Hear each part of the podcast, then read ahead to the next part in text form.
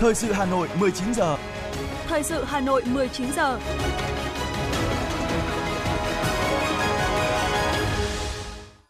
Kính chào quý vị và các bạn. Bây giờ là chương trình thời sự của Đài Phát thanh Truyền hình Hà Nội. Chương trình tối nay thứ sáu ngày 8 tháng 12 có những nội dung chính sau đây. Thủ tướng Phạm Minh Chính chủ trì lễ đón hội đàm với Thủ tướng Belarus Roman Golubchenko thăm chính thức Việt Nam.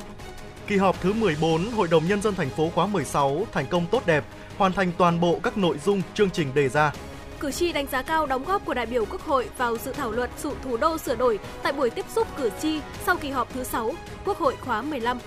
Thêm ngôi nhà bình yên cho phụ nữ trẻ em bị bạo hành. Huy động tối đa lực lượng giảm thiểu ùn tắc giao thông dịp cuối năm. Phần tin thế giới có những sự kiện đáng chú ý. Nga chuyển giai đoạn tấn công mới trong cuộc chiến ở Ukraine. Người sử dụng sạc xe điện chưa đăng ký có thể phải ngồi tù 6 tháng tại Singapore. Sau đây là nội dung chi tiết. Thưa quý vị, sáng nay tại Phủ Chủ tịch, Thủ tướng Phạm Minh Chính đã chủ trì lễ đón trọng thể và hội đàm với Thủ tướng Cộng hòa Belarus Roman Globchenko thăm chính thức Việt Nam. Hai thủ tướng nhấn mạnh tầm quan trọng của việc duy trì tiếp xúc cấp cao và các cấp, đánh giá cao những tiến triển tích cực trong hợp tác kinh tế, thương mại và đầu tư, trong đó có việc triển khai hiệp định thương mại tự do giữa Việt Nam và Liên minh Kinh tế Á-Âu mà Belarus là thành viên. Hai nhà lãnh đạo vui mừng trước việc dự án đầu tư nhà máy sản xuất và lắp ráp ô tô của Belarus tại tỉnh Hưng Yên hoạt động hiệu quả, khẳng định sẽ tạo thuận lợi cho doanh nghiệp hai nước tiếp cận tốt hơn thị trường của nhau. Hai bên nhất trí thúc đẩy hợp tác trong lĩnh vực giao thông vận tải, tài chính, ngân hàng, công nghệ cao, giáo dục đào tạo,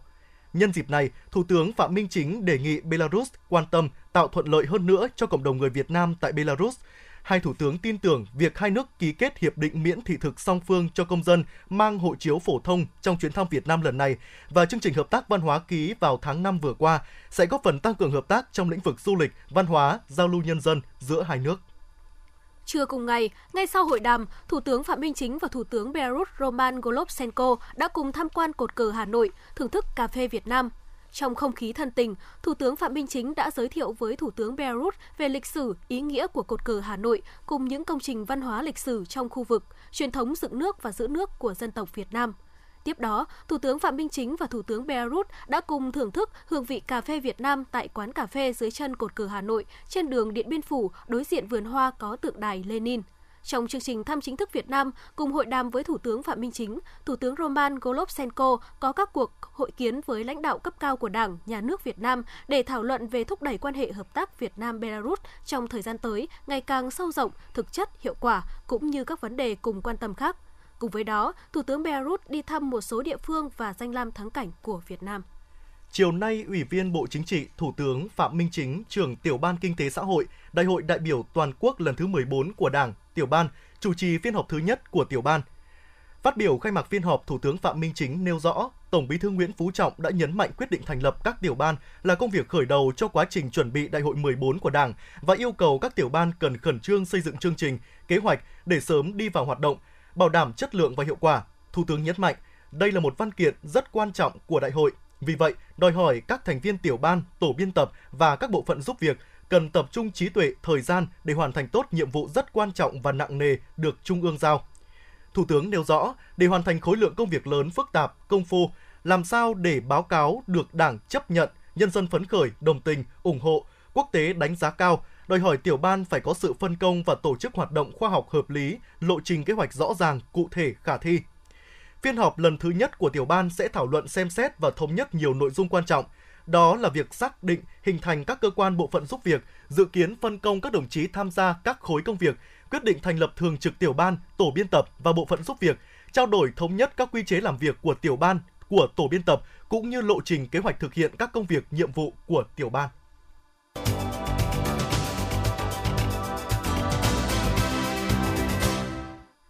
Thưa quý vị và các bạn, sáng nay tiếp tục chương trình làm việc kỳ họp 14 dưới sự điều hành của Chủ tịch Hội đồng Nhân dân thành phố Nguyễn Ngọc Tuấn. Hội đồng Nhân dân thành phố đã biểu quyết thông qua các nghị quyết quan trọng. Dự phiên họp có Phó Bí thư Thường trực Thành ủy Nguyễn Thị Tuyến, Chủ tịch Ủy ban Nhân dân thành phố Trần Sĩ Thanh, Chủ tịch Ủy ban Mặt trận Tổ quốc thành phố Nguyễn Lan Hương cùng các ủy viên Ban Thường vụ Thành ủy, Thường trực Hội đồng Nhân dân, Ủy ban Nhân dân thành phố.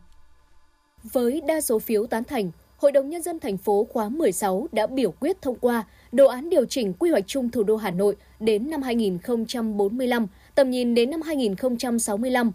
Theo tờ trình của Ủy ban nhân dân thành phố Hà Nội, phạm vi, danh giới và quy mô nghiên cứu của đồ án là toàn bộ địa giới hành chính thủ đô Hà Nội có 30 đơn vị hành chính cấp huyện, gồm 12 quận, 17 huyện và một thị xã.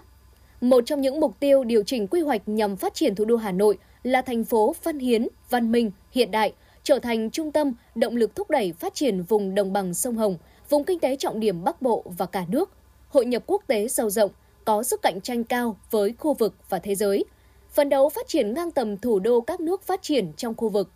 Thành phố kết nối toàn cầu, có mức sống và chất lượng cuộc sống cao, kinh tế, văn hóa xã hội phát triển toàn diện, đặc sắc và hài hòa, tiêu biểu cho cả nước, có trình độ phát triển ngang tầm thủ đô các nước phát triển trong khu vực và trên thế giới. Ông Nguyễn Trọng Kỳ Anh, Giám đốc Sở Quy hoạch Kiến trúc Hà Nội, thông tin.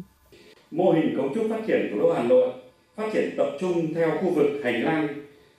hạn chế phát triển lan tỏa, tự phát giữa đô thị và nông thôn, phát triển mạng lưới đa trung tâm theo mô hình đa cực, hình thành các trung tâm cấp vùng quốc gia và quốc tế để phát triển các trung tâm khoa học công nghệ, dịch vụ, tài chính quốc tế, đổi mới sáng tạo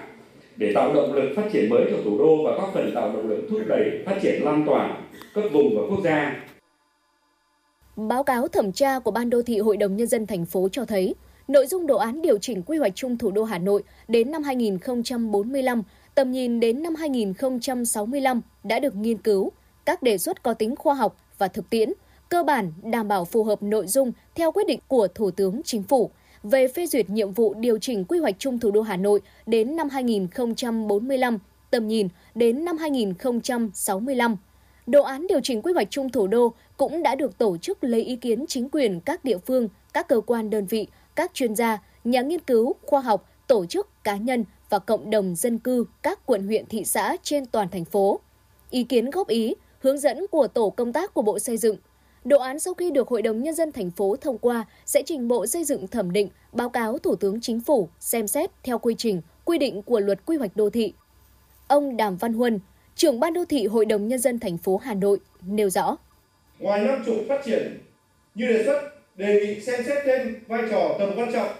trục kết nối đô thị trung tâm với đô thị Xuân Mai để bổ sung, làm rõ hơn trục phát triển phía Nam về vai trò chức năng trong việc kết nối không gian văn hóa và phát triển đô thị mới, tạo động lực phát triển cho khu vực phía Nam thủ đô. Cần làm rõ lộ trình phát triển đô thị theo định hướng giao thông TOD, đề nghị bổ sung các cơ sở pháp lý và thực tiễn phát triển, đồng thời bổ sung thêm các giai đoạn để có sự đồng nhất với lộ trình phát triển theo quy hoạch điều chỉnh chung thủ đô Hà Nội. Với đa số phiếu tán thành, Hội đồng Nhân dân thành phố cũng đã thông qua 4 nghị quyết thuộc nhóm lĩnh vực tài chính ngân sách gồm phê chuẩn quyết toán thu chi ngân sách nhà nước của thành phố năm 2022, dự toán ngân sách địa phương và phân bổ ngân sách cấp thành phố năm 2024, sửa đổi, bổ sung một số định mức phân bổ chi khác của ngân sách quản lý hành chính, đảng, đoàn thể của thành phố Hà Nội, quy định về hỗ trợ kinh phí hoạt động đối với tổ dân vận thôn, tổ dân phố trên địa bàn thành phố. Đáng lưu ý về thu ngân sách với sự chỉ đạo quyết liệt của thành phố, thu ngân sách năm 2023 trên địa bàn tăng trưởng khá cao so với cùng kỳ, ước đạt 113,5% dự toán, tăng 20% so với cùng kỳ, trong đó thu nội địa ước đạt 115,2% dự toán, tăng 22,8% so với cùng kỳ. Trong phiên làm việc, Hội đồng Nhân dân thành phố Hà Nội cũng đã thông qua 4 nghị quyết về hoạt động giám sát của Hội đồng Nhân dân thành phố Hà Nội và một số nội dung quan trọng khác. Thưa quý vị và các bạn, sau 3,5 ngày làm việc tập trung, nghiêm túc, khoa học, chặt chẽ, dân chủ và trách nhiệm cao, kỳ họp thứ 14 Hội đồng Nhân dân thành phố khóa 16 đã thành công tốt đẹp, hoàn thành toàn bộ các nội dung chương trình đề ra. Phát biểu bế mạc kỳ họp, Chủ tịch Hội đồng Nhân dân thành phố Nguyễn Ngọc Tuấn khẳng định không khí kỳ họp diễn ra sôi nổi, nghiêm túc, thẳng thắn. Các vị đại biểu Hội đồng Nhân dân thành phố đã phát huy tinh thần trách nhiệm, nghiên cứu kỹ các tài liệu và đóng góp nhiều ý kiến sâu sắc, tâm huyết, trí tuệ, góp phần vào thành công của kỳ họp. Với tinh thần tiếp tục đổi mới, nâng cao chất lượng các kỳ họp Hội đồng Nhân dân thành phố, thực chất, hiệu quả, chương trình kỳ họp được sắp xếp bố trí chặt chẽ, khoa học, dành thời gian để các vị đại biểu nghiên cứu thảo luận, quyết nghị các cơ chế chính sách thuộc thẩm quyền, các vấn đề quan trọng của thành phố, thực hiện việc lấy phiếu tín nhiệm đối với những người giữ chức vụ do Hội đồng Nhân dân thành phố bầu và dành thời gian một ngày cho hoạt động chất vấn. Hội đồng Nhân dân thành phố đã biểu quyết thông qua 35 nghị quyết với tỷ lệ thống nhất cao. Nổi bật, Hội đồng Nhân dân thành phố đã thông qua nghị quyết về kế hoạch phát triển kinh tế xã hội năm 2024 với 24 chỉ tiêu, 12 nhóm nhiệm vụ giải pháp trọng tâm, đôn đốc đẩy nhanh tiến độ các dự án đầu tư, các công trình trọng điểm,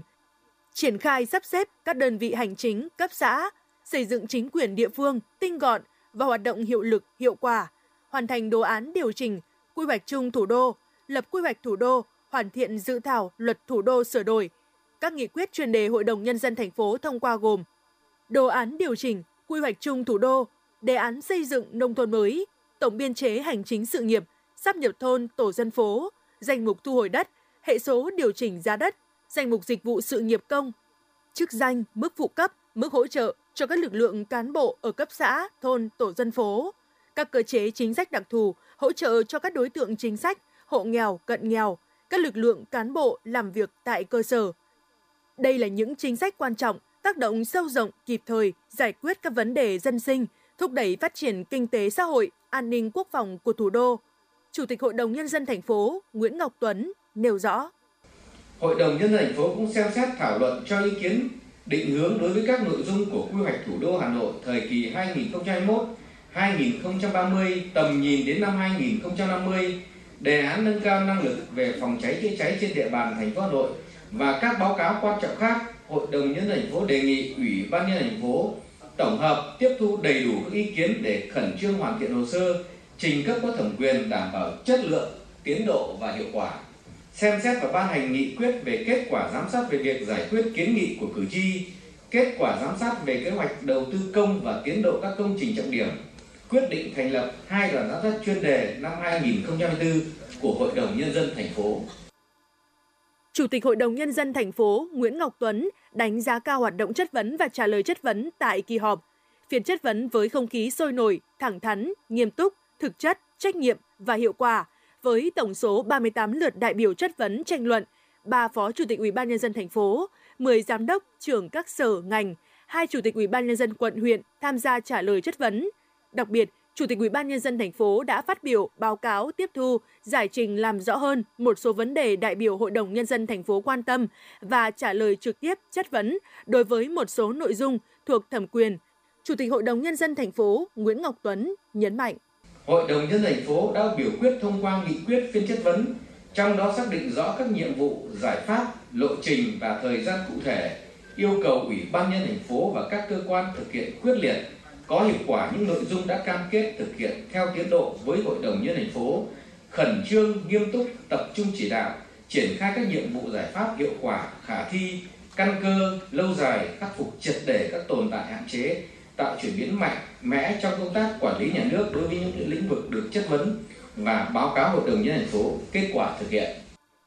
Tại kỳ họp lần này, Hội đồng Nhân dân thành phố đã thực hiện lấy phiếu tín nhiệm đối với 28 đồng chí giữ chức vụ do Hội đồng Nhân dân thành phố bầu theo quy định. Công tác lấy phiếu tín nhiệm được thực hiện chu đáo, kỹ lưỡng, bài bản, chặt chẽ. Kết quả lấy phiếu tín nhiệm được công bố công khai, bảo đảm dân chủ, công tâm, khách quan, minh bạch. Hội đồng Nhân dân thành phố đề nghị các đồng chí được lấy phiếu tín nhiệm, phát huy kết quả đạt được, khắc phục hạn chế, tồn tại, tiếp tục phấn đấu, rèn luyện, nâng cao chất lượng và hiệu quả công tác, hoàn thành thật tốt các trọng trách được Hội đồng Nhân dân thành phố và cử tri, nhân dân giao phó. Hội đồng Nhân dân thành phố Hà Nội đã miễn nhiệm và bầu bổ sung Ủy viên Ủy ban Nhân dân thành phố Hà Nội khóa 16, nhiệm kỳ 2021-2026. Theo đó, Hội đồng Nhân dân thành phố miễn nhiệm chức danh Ủy viên Ủy ban Nhân dân thành phố đối với ông Nguyễn An Huy, nguyên tránh thanh tra thành phố do nghỉ hưu, bầu bổ sung Ủy viên Ủy ban Nhân dân thành phố đối với ông Trần Đức Hoạt, sinh năm 1971, tránh thanh tra thành phố Hà Nội. Chủ tịch Hội đồng Nhân dân thành phố cũng đề nghị ngay sau kỳ họp, Ủy ban Nhân dân thành phố, các cấp, các ngành, các địa phương, đơn vị theo chức năng nhiệm vụ quyền hạn được giao, chủ động tổ chức triển khai, bảo đảm các nghị quyết được thông qua tại kỳ họp sớm đi vào cuộc sống và đạt được hiệu quả thiết thực.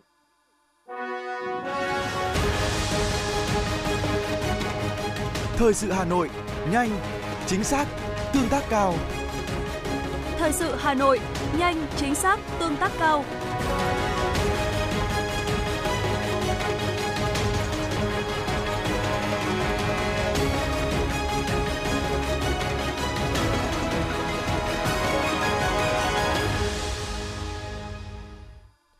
Tiếp theo là những sự kiện đáng chú ý khác. Thưa quý vị và các bạn, sáng nay, tại Ủy ban Nhân dân huyện Đông Anh, đại biểu Quốc hội thành phố Hà Nội, đơn vị bầu cử số 2 tiếp xúc cử tri các quận huyện Hoàn Kiếm, Long Biên và Đông Anh sau kỳ họp thứ 6 Quốc hội khóa 15.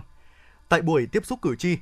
đại biểu Quốc hội đoàn thành phố Hà Nội báo cáo với cử tri kết quả kỳ họp thứ 6 Quốc hội khóa 15, tổng hợp kết quả trả lời của các cơ quan thẩm quyền về kiến nghị của cử tri các quận huyện Long Biên, Hoàn Kiếm, Đông Anh tại kỳ họp trước – cử tri huyện Đông Anh và các quận Hoàn Kiếm, Long Biên bày tỏ kỳ vọng luật thủ đô sửa đổi sẽ là chìa khóa giúp các địa phương tháo gỡ khó khăn vướng mắc trong quá trình quản lý đầu tư, xây dựng phát triển địa phương. Đồng thời, cử tri kiến nghị tiếp tục đề xuất một số vấn đề như phòng chống tham nhũng, phát triển các dự án hạ tầng, phát triển quy hoạch vùng phù hợp với thực tế hay vấn đề xử lý ô nhiễm môi trường, Trân trọng cảm ơn ý kiến đóng góp của cử tri, các đại biểu Quốc hội đoàn thành phố Hà Nội làm rõ thêm một số nội dung thắc mắc của cử tri xoay quanh các vấn đề phát triển kinh tế xã hội của địa phương và thành phố. Các ý kiến cử tri sẽ được tổ đại biểu tổng hợp đầy đủ và sẽ chuyển tới các cơ quan chức năng xem xét trả lời, giải quyết theo quy định. Hôm nay, Sở Nông nghiệp và Phát triển Nông thôn Hà Nội đã tổ chức hội thảo chuyển đổi số trong công tác quản lý chất lượng, chế biến, tiêu thụ thực phẩm nông lâm thủy sản. Với nhiều tiềm năng lợi thế, thành phố Hà Nội có quy mô sản xuất nông nghiệp thuộc nhóm các tỉnh thành phố đứng top đầu cả nước. Với mục tiêu xây dựng nền nông nghiệp hàng hóa tập trung thân thiện môi trường, thích ứng với biến đổi khí hậu và hội nhập quốc tế, vào thời gian qua, Sở Nông nghiệp và Phát triển Nông thôn Hà Nội cũng đã tập trung phát triển dữ liệu số và ứng dụng chuyên ngành, lĩnh vực quản lý chất lượng, chế biến tiêu thụ thực phẩm nông lâm thủy sản, ứng dụng công nghệ thông tin, phục vụ công dân và doanh nghiệp, Cùng với đó, Sở cũng phối hợp với các địa phương phát triển nông nghiệp ứng dụng công nghệ cao, ứng dụng chuyển đổi số trong nông nghiệp với 285 mô hình sản xuất nông nghiệp ứng dụng công nghệ cao. Việc ứng dụng công nghệ cao, chuyển đổi số trong nông nghiệp đã góp phần nâng cao giá trị sản phẩm nông sản thực phẩm hiện nay, chiếm khoảng 40% tổng giá trị sản xuất nông nghiệp toàn thành phố. Sáng nay tại Hà Nội, Hội Sân khấu Hà Nội tổ chức tọa đàm sân khấu thủ đô hướng tới kỷ niệm các ngày lễ lớn của đất nước. Tại tọa đàm, nhiều nghệ sĩ, tác giả, nhà nghiên cứu sân khấu thủ đô đã nêu ý kiến, gợi mở về những đề tài hay, hấp dẫn, phù hợp cho những dịp lễ kỷ niệm lớn của đất nước, đồng thời đáp ứng nhu cầu thưởng thức nghệ thuật của công chúng hiện nay. Bên cạnh đó, các đại biểu cũng đề nghị Hội Liên hiệp Văn học Nghệ thuật Hà Nội, Hội Sân khấu Hà Nội tổ chức các chuyến đi thực tế đến những địa danh lịch sử, những địa phương, đơn vị điển hình tiên tiến để có chất liệu sáng tác –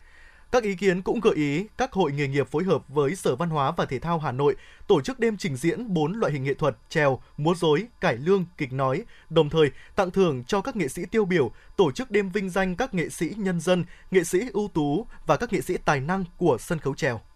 Sáng cùng ngày, Trung tâm Phụ nữ và Phát triển, Hội Liên hiệp Phụ nữ Việt Nam với sự hỗ trợ kỹ thuật của Cơ quan Liên Hợp Quốc về bình đẳng giới và trao quyền cho phụ nữ tại Việt Nam UN Women chính thức ra mắt Trung tâm trợ giúp xã hội Ngôi nhà bình yên – Việc chuyển đổi từ một cơ sở tạm lánh thành trung tâm trợ giúp xã hội tạo điều kiện thuận lợi và cơ sở pháp lý giúp ngôi nhà bình yên tăng cường kết nối, phối hợp thuận lợi với các bộ, các ngành chức năng, đơn vị cung cấp dịch vụ như công an, y tế, tư pháp, luật sư, tâm lý, trợ giúp xã hội, đào tạo nghề, các tổ chức và chuyên gia liên quan khác. Cũng tại sự kiện, Trung tâm Phụ nữ Phát triển và UN Women đã ra mắt cuốn sách Đi về phía bình yên với 12 câu chuyện của những người phụ nữ đã nhận được sự hỗ trợ từ ngôi nhà bình yên để bước qua đoạn đời tăm tối, bước đến tương lai tươi sáng hơn. Cuốn sách do Trung tâm Phụ nữ và Phát triển chủ biên, nhà xuất bản Phụ nữ phát hành. Hôm nay, Phòng Cảnh sát Giao thông Công an thành phố Hà Nội cho biết, đơn vị đã tăng cường lực lượng tập trung phân luồng để giảm thiểu phòng ngừa ùn tắc giao thông trong các khung giờ cao điểm vào dịp cuối năm 2023. Phòng Cảnh sát Giao thông đã quán triệt toàn thể chỉ huy, cán bộ chiến sĩ, huy động tối đa lực lượng, phương tiện, trang thiết bị tham gia phân luồng, hướng dẫn giao thông, nhất là trong những khung giờ cao điểm, đồng thời yêu cầu các đơn vị chủ động nắm bắt tình hình địa bàn, đặc biệt là những địa bàn có các công trình đang thi công, địa bàn có tình hình giao thông phức tạp, chủ động lên phương án bố trí lực lượng, đồng thời các đơn vị làm tốt công tác phối hợp với công an các quận huyện thị xã, trao đổi thông tin về tình hình giao thông trên tuyến, đặc biệt tại các địa bàn giáp danh để chủ động có biện pháp giải quyết khi có ùn tắc. Cùng ngày, Phòng Cảnh sát Giao thông Công an thành phố Hà Nội phối hợp với trường Trung học cơ sở Láng Hạ, quận Đống Đa ký kết xây dựng mô hình cổng trường an toàn giao thông. Lễ ký kết nằm trong khuôn khổ chương trình phối hợp giữa Bộ Công an và Bộ Giáo dục và Đào tạo về tăng cường công tác tuyên truyền, phổ biến giáo dục pháp luật về trật tự an toàn giao thông trong các cơ sở giáo dục giai đoạn 2022-2025. Ngay sau lễ ký kết, trường Trung học cơ sở Láng Hạ ra mắt đội xung kích giao thông, phối hợp cùng cô trò, lực lượng công an làm nhiệm vụ bảo đảm an toàn giao thông khu vực cổng trường trước và sau giờ học. Cũng tại buổi lễ, đội cảnh sát giao thông số 3 đã trao tặng 20 mũ bảo hiểm đạt chuẩn tới các học sinh trong đội xung kích giao thông của nhà trường, làm mới toàn bộ hệ thống bảng biển, pano cổ động về an toàn giao thông tại cổng trường học và phát tờ rơi an toàn giao thông tới học sinh. Thưa quý vị và các bạn, trong các ngày 12 và 13 tháng 12 năm 2023, trên địa bàn thành phố Hà Nội diễn ra các hoạt động đón đoàn khách quốc tế sang thăm chính thức Việt Nam. Để bảo đảm an ninh, an toàn, thông suốt, phục vụ công tác bảo vệ đoàn khách quốc tế, Công an thành phố Hà Nội phân luồng giao thông và tổ chức hướng đi cho các loại phương tiện như sau. Từ 12 giờ đến 21 giờ 30 phút ngày 12 tháng 12 năm 2023, và từ 7 giờ 30 phút đến 17 giờ ngày 13 tháng 12 năm 2023. Tạm cấm đối với xe ô tô kinh doanh vận tải hành khách, kinh doanh vận tải hàng hóa, trừ các xe có phù hiệu bảo vệ, xe buýt, xe vệ sinh môi trường, xe giải quyết khắc phục sự cố, xe chở khách tuyến cố định trên một số tuyến đường giao thông theo hiệu lệnh chỉ dẫn của lực lượng chức năng, hạn chế đối với xe ô tô cá nhân, xe mô tô hoạt động trên các tuyến đường giao thông địa bàn các quận huyện Ba Đình, Hoàn Kiếm, Đống Đa, Cầu Giấy, Nam Từ Liêm, Đông Anh, Sóc Sơn, Mê Linh. Trong thời gian trên, Công an thành phố Hà Nội tổ chức hướng đi cho các phương tiện trong diện tạm cấm, hạn chế như sau. Các phương tiện từ tỉnh phía Đông, Đông Nam như Bắc Ninh, Bắc Giang, Hải Phòng, Hải Dương đi các tỉnh phía Nam, đi cầu Thanh Trì, Pháp Vân, đi các tỉnh phía Nam như Ninh Bình, Nam Định, Hà Nam và ngược lại. 2. Các phương tiện từ tỉnh phía Đông, Đông Nam như Bắc Ninh, Bắc Giang, Hải Phòng, Hải Dương đi các tỉnh phía Bắc như Vĩnh Phúc, Phú Thọ, Thái Nguyên. Đi quốc lộ 5, Nguyễn Văn Linh, Lý Sơn, Cầu Đông Trù, Trường Sa, Hoàng Sa, Võ Văn Kiệt, quốc lộ 2 hoặc từ quốc lộ 5, cầu Thanh Trì, cầu Phù Đồng, quốc lộ 3 để đi các tỉnh phía Bắc và ngược lại. 3. Xe từ các tỉnh phía Nam như Ninh Bình, Nam Định, Hà Nam đi các tỉnh phía Bắc như Vĩnh Phúc, Phú Thọ, Thái Nguyên đi theo tuyến Pháp Vân, Ngọc Hồi, Phan Trọng Tuệ, Phùng Hưng, Sa La, Văn Phú, Lê Trọng Tấn, tỉnh lộ 70, Nhổn, quốc lộ 32, cầu Vĩnh Thịnh hoặc cầu Trung Hà đi các tỉnh phía Bắc như Vĩnh Phúc, Phú Thọ, Thái Nguyên và ngược lại, các phương tiện hạn chế lên đường vành đai 3 đoạn từ nút giao Nguyễn Trãi, Khuất Duy Tiến đến Võ Văn Kiệt. Đối với các tuyến đường và phương tiện khác chấp hành theo quy định về hoạt động của các phương tiện giao thông trên địa bàn thành phố Hà Nội, ban hành theo quyết định số 06 của Ủy ban nhân dân thành phố Hà Nội và quyết định số 24 sửa đổi bổ sung một số điều của quy định về hoạt động của các phương tiện giao thông trên địa bàn thành phố Hà Nội, ban hành theo quyết định số 06 của Ủy ban nhân dân thành phố Hà Nội và các văn bản điều chỉnh khác của cơ quan có thẩm quyền. Yêu cầu tất cả các phương tiện khi tham gia giao thông phải nghiêm chỉnh chấp hành luật giao thông đường bộ, khi được khi gặp các xe được quyền ưu tiên đang phát tín hiệu ưu tiên đi làm nhiệm vụ phải khẩn trương chuyển hướng vào các đường ngang, điểm giao cắt gần nhất để theo hướng dẫn của lực lượng chức năng nhường đường cho đoàn xe ưu tiên. Công an thành phố Hà Nội thông báo để mọi người tham gia giao thông biết, chấp hành, thay đổi lộ trình di chuyển phù hợp và hỗ trợ lực lượng công an hoàn thành nhiệm vụ.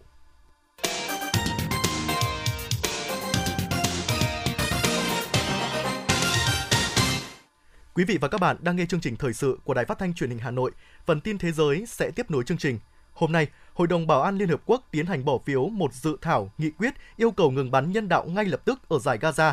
theo yêu cầu của các tiểu vương quốc Ả Rập Thống Nhất. Tuy nhiên, cơ hội ngừng bắn cho Gaza đến nay là chưa rõ ràng. Quân đội Nga đã phá hủy một phần cơ sở hạ tầng năng lượng của Ukraine. Đây là dấu hiệu cho thấy Moscow đã chuyển sang giai đoạn mới trong cuộc chiến ở Ukraine. Bộ Năng lượng Ukraine thông báo rằng cuộc pháo kích của Nga đã làm hư hại một nhà máy nhiệt điện nằm dọc theo đường tiến chuyển. Xin lỗi quý vị, theo đường chiến tuyến. Liên Hợp Quốc nhận định chương trình nhân đạo hiện nay tại giải Gaza đã hoạt động không còn hiệu quả. Phó Tổng Thư ký Liên Hợp Quốc ông Martin Griffiths bày tỏ quan ngại khi các cuộc tấn công quân sự liên tiếp đã phá hủy các vùng an toàn từng được thiết lập, cản trở các hoạt động nhân đạo. Ông đã nhấn mạnh đến những khó khăn trong việc lên kế hoạch và triển khai vận chuyển hàng nhân đạo hiện nay. Hôm nay, sau hai tháng giao tranh nổ ra, các lực lượng Israel tiếp tục tấn công phong trào Hồi giáo Hamas của Palestine ở trong và xung quanh các thành phố lớn nhất của Gaza. Cơ quan y tế Gaza do Hamas kiểm soát cho biết số người chết đã, tại đây đã vượt quá 17.000 người, chủ yếu là phụ nữ và trẻ em. Phần lớn vùng lãnh thổ bị bao vây này đã bị biến thành một vùng đất hoang tàn, ngổn ngang trong những đống đổ nát. đầu ngày 8 tháng 12, giới chức Gaza cho biết đã có thêm 4 người Xin lỗi quý vị, đã có thêm 40 người thiệt mạng vì các vụ tấn công nổ ra gần thành phố Gaza cùng hàng chục nạn nhân khác thiệt mạng ở Zababia và Khan Yunis. Thưa quý vị, trong tuyên bố chung, Armenia và Azerbaijan đã nhất trí từng bước hướng tới bình thường hóa quan hệ và trao đổi tù nhân chiến tranh. Theo tuyên bố, hai bên đã đồng ý thực hiện các bước cụ thể nhằm xây dựng lòng tin và tái khẳng định ý định bình thường hóa quan hệ và ký kết thỏa thuận hòa bình. Theo đó, thì Baku sẽ trả lại tự do cho 32 tù nhân chiến tranh Armenia, trong khi Yerevan sẽ trả tự do cho hai quân nhân Azerbaijan. Đạo luật sạc xe điện của Singapore có hiệu lực từ ngày hôm nay. Đạo luật này quy định về việc sạc xe an toàn cho xe điện và hướng đến mở rộng mạng lưới sạc của Singapore. Trong đó, các bộ sạc sẽ phải đăng ký trước khi đưa vào sử dụng. Cơ quan tiêu chuẩn quảng cáo của Anh đã cấm các quảng cáo trực tuyến của ba hãng hàng không gồm Air France Pháp, Etihad Airways, các tiểu vương quốc Ả Rập Thống Nhất và Lufthansa Đức vì có nội dung gây hiểu lầm về tác động đối với môi trường. Cơ quan tiêu chuẩn quảng cáo của Anh đã kết luận rằng các quảng cáo trên đều không thể hiện được tác động từ việc vận hành các chuyến bay của hãng đối với môi trường và khí hậu. Bốn người đã bị thương vì trúng đạn trong một vụ xả súng trên phố mua sắm đông đúc ở trung tâm thủ đô Bruxelles của Bỉ. Những dấu hiệu ban đầu cho thấy vụ xả súng không phải là hành động khủng bố, mà là các băng đảng, có thể là buôn lậu ma túy, xử lý lẫn nhau. Thủ phạm vẫn đang lẩn trốn. Các bác sĩ ở Peru đã thành công trong việc phẫu thuật tách rời cặp song sinh dính liền có chung một lá gan. Sau khi chào đời, cặp song sinh dính liền trên đã được chuyển đến bệnh viện San Bartolome để thực hiện phẫu thuật. Các phẫu thuật đã diễn ra vào tháng 11 vừa qua, kéo dài 4 giờ, với sự tham gia của hơn 28 chuyên gia đa ngành và đa tổ chức. Hiện một trong hai em bé sắp được xuất viện, bé còn lại vẫn được cần chăm sóc đặc biệt.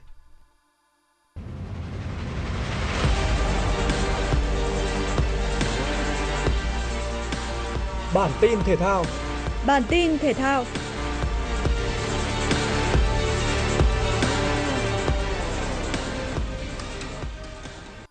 đương kim vô địch thế giới Bao Phương Vinh và Trần Thanh Lực cùng vào vòng 1/8 World Cup Karom Ba Băng ở thành phố Sam En, Ai Cập. Việt Nam có 4 cầu thủ dự vòng bảng World Cup kỳ này, trong đó Thanh Lực và Trương Hồng Thái vượt qua các vòng loại, còn Phương Vinh và Trần Quyết Chiến được vào thẳng vòng bảng do đang đứng trong top 10 thế giới. Tuy nhiên, chỉ có hai đại diện đi tiếp, trong đó có đương kim vô địch thế giới Phương Vinh và Áo quân châu Á Thanh Lực. Tại bảng G, Phương Vinh khởi đầu với chiến thắng 40-36 trước Sam Van Etten. Ở ván 6, anh thua huyền thoại Eddie Mark 30-40. Buộc phải thắng ở ván cuối, cầu thủ 28 tuổi hoàn thành nhiệm vụ khi hạ Peter Klaumas 40-29 để đứng nhì bảng. Phương Vinh với trung bình 1,549 điểm qua mỗi lượt cơ, đi tiếp cùng Mét. Cầu thủ Việt Nam gây ấn tượng nhất vòng bảng là Thanh Lực, khi anh toàn thắng 3 ván tại bảng D, lần lượt trước Đích 40-31, Berkay Karakut 40-37 và Ho Jung Han 40-34. Anh đứng đầu bảng, đạt 1,379 điểm, cùng Jasper đi tiếp. Man City sụt giảm cơ hội nhưng tạo kịch tính ngoại hạng Anh mùa này sau 4 trận liên tiếp không thắng. Trong khi MU có thể lỡ vé cúp C1 mùa tới. Kết quả khiến các nhà đương kim giữ cúp rơi xuống vị trí thứ tư với 30 điểm, kém Arsenal dẫn đầu 6 điểm. Man City vốn hùng mạnh, hiện đang trải qua 4 chuỗi trận không biết thắng, với 3 trận đấu trước đó toàn hòa. Man City hiện không còn là cái tên được yêu thích nhất cho danh hiệu ngoại hạng Anh. Arsenal xếp thứ nhì với 32%, trong khi Man City là 29%, sụt giảm so với đầu tháng 11 do được dự đoán có gần 70% cơ hội tiếp tục thống trị giải đấu hấp dẫn nhất thế giới. Trong khi đó, MU do Eric Ten Hag dẫn dắt hiện xếp thứ 6 ngoại hạng Anh, được dự, được dự đoán sẽ trượt top 4 mùa này, thay vào đó xếp tận hạng 7 vị trí chung cuộc. Thậm chí còn không có cả vé dự Europa League, chứ chưa nói đến Champions League. Tay vợt số 1 thế giới Novak Djokovic chỉ chơi 61 trận trong năm 2023 nhưng kiếm gần 16 triệu USD tiền thưởng cho 7 danh hiệu đạt được. Việc vô địch 7 trong 12 giải tham dự giúp Djokovic bỏ túi 15,9 triệu USD tiền thưởng, mức cao thứ hai trong 20 mùa giải mà Nole đã trải qua. Mùa kiếm nhiều nhất của Djokovic là 2015 khi anh thắng 11 giải và nhận 18,2 triệu USD. So với năm 2015, Djokovic chơi ít hơn 27 trận và đoạt ít hơn 4 danh hiệu. Trung bình mỗi lần ra sân mùa này, tay vợt Serbia bỏ túi 262.000 USD. Cả sự nghiệp Djokovic đã kiếm hơn 180 triệu USD tiền thưởng và có thể trở thành người đầu tiên trong lịch sử cán mốc 200 triệu. Tiền thưởng mùa này của Djokovic gấp rưỡi đàn em Carlos Alcaraz, tay vợt người Tây Ban Nha, nhận 10,7 triệu USD cho 6 danh hiệu. Đứng thứ ba là Daniil Medvedev với 9,2 triệu, còn Yannick Sinner nhận 8,2 triệu. Đài khí tượng thủy văn khu vực đồng bằng và trung du Bắc Bộ dự báo, đêm nay, ngày 8 tháng 12 và sáng mai, Hà Nội nhiều mây, không mưa, sương mù nhẹ rải rác, thời tiết rét. Nhiệt độ thấp nhất khu vực phía Tây thành phố từ 16 đến 18 độ C, phía Bắc và phía Nam 19 17 đến 19 độ C, trung tâm từ 18 đến 20 độ C. Trưa và chiều mai ngày 9 tháng 12, thành phố Hà Nội giảm mây và nắng, nhiệt độ tăng, mức cao nhất từ 27 đến 29 độ C. Quý vị và các bạn vừa nghe chương trình thời sự của Đài Phát thanh Truyền hình Hà Nội, chỉ đạo nội dung Nguyễn Kim Khiêm, chỉ đạo sản xuất Lê Ánh Mai, cố vấn chương trình Uông Ngọc Dậu, chịu trách nhiệm tổ chức sản xuất Lê Xuân Luyến, chịu trách nhiệm kỹ thuật Phạm Lê Minh, tổ chức sản xuất thủy Chi cùng các phát thanh viên Võ Nam Lưu Hoài, kỹ thuật viên Kim Thoa phối hợp thực hiện. Thân ái chào tạm biệt.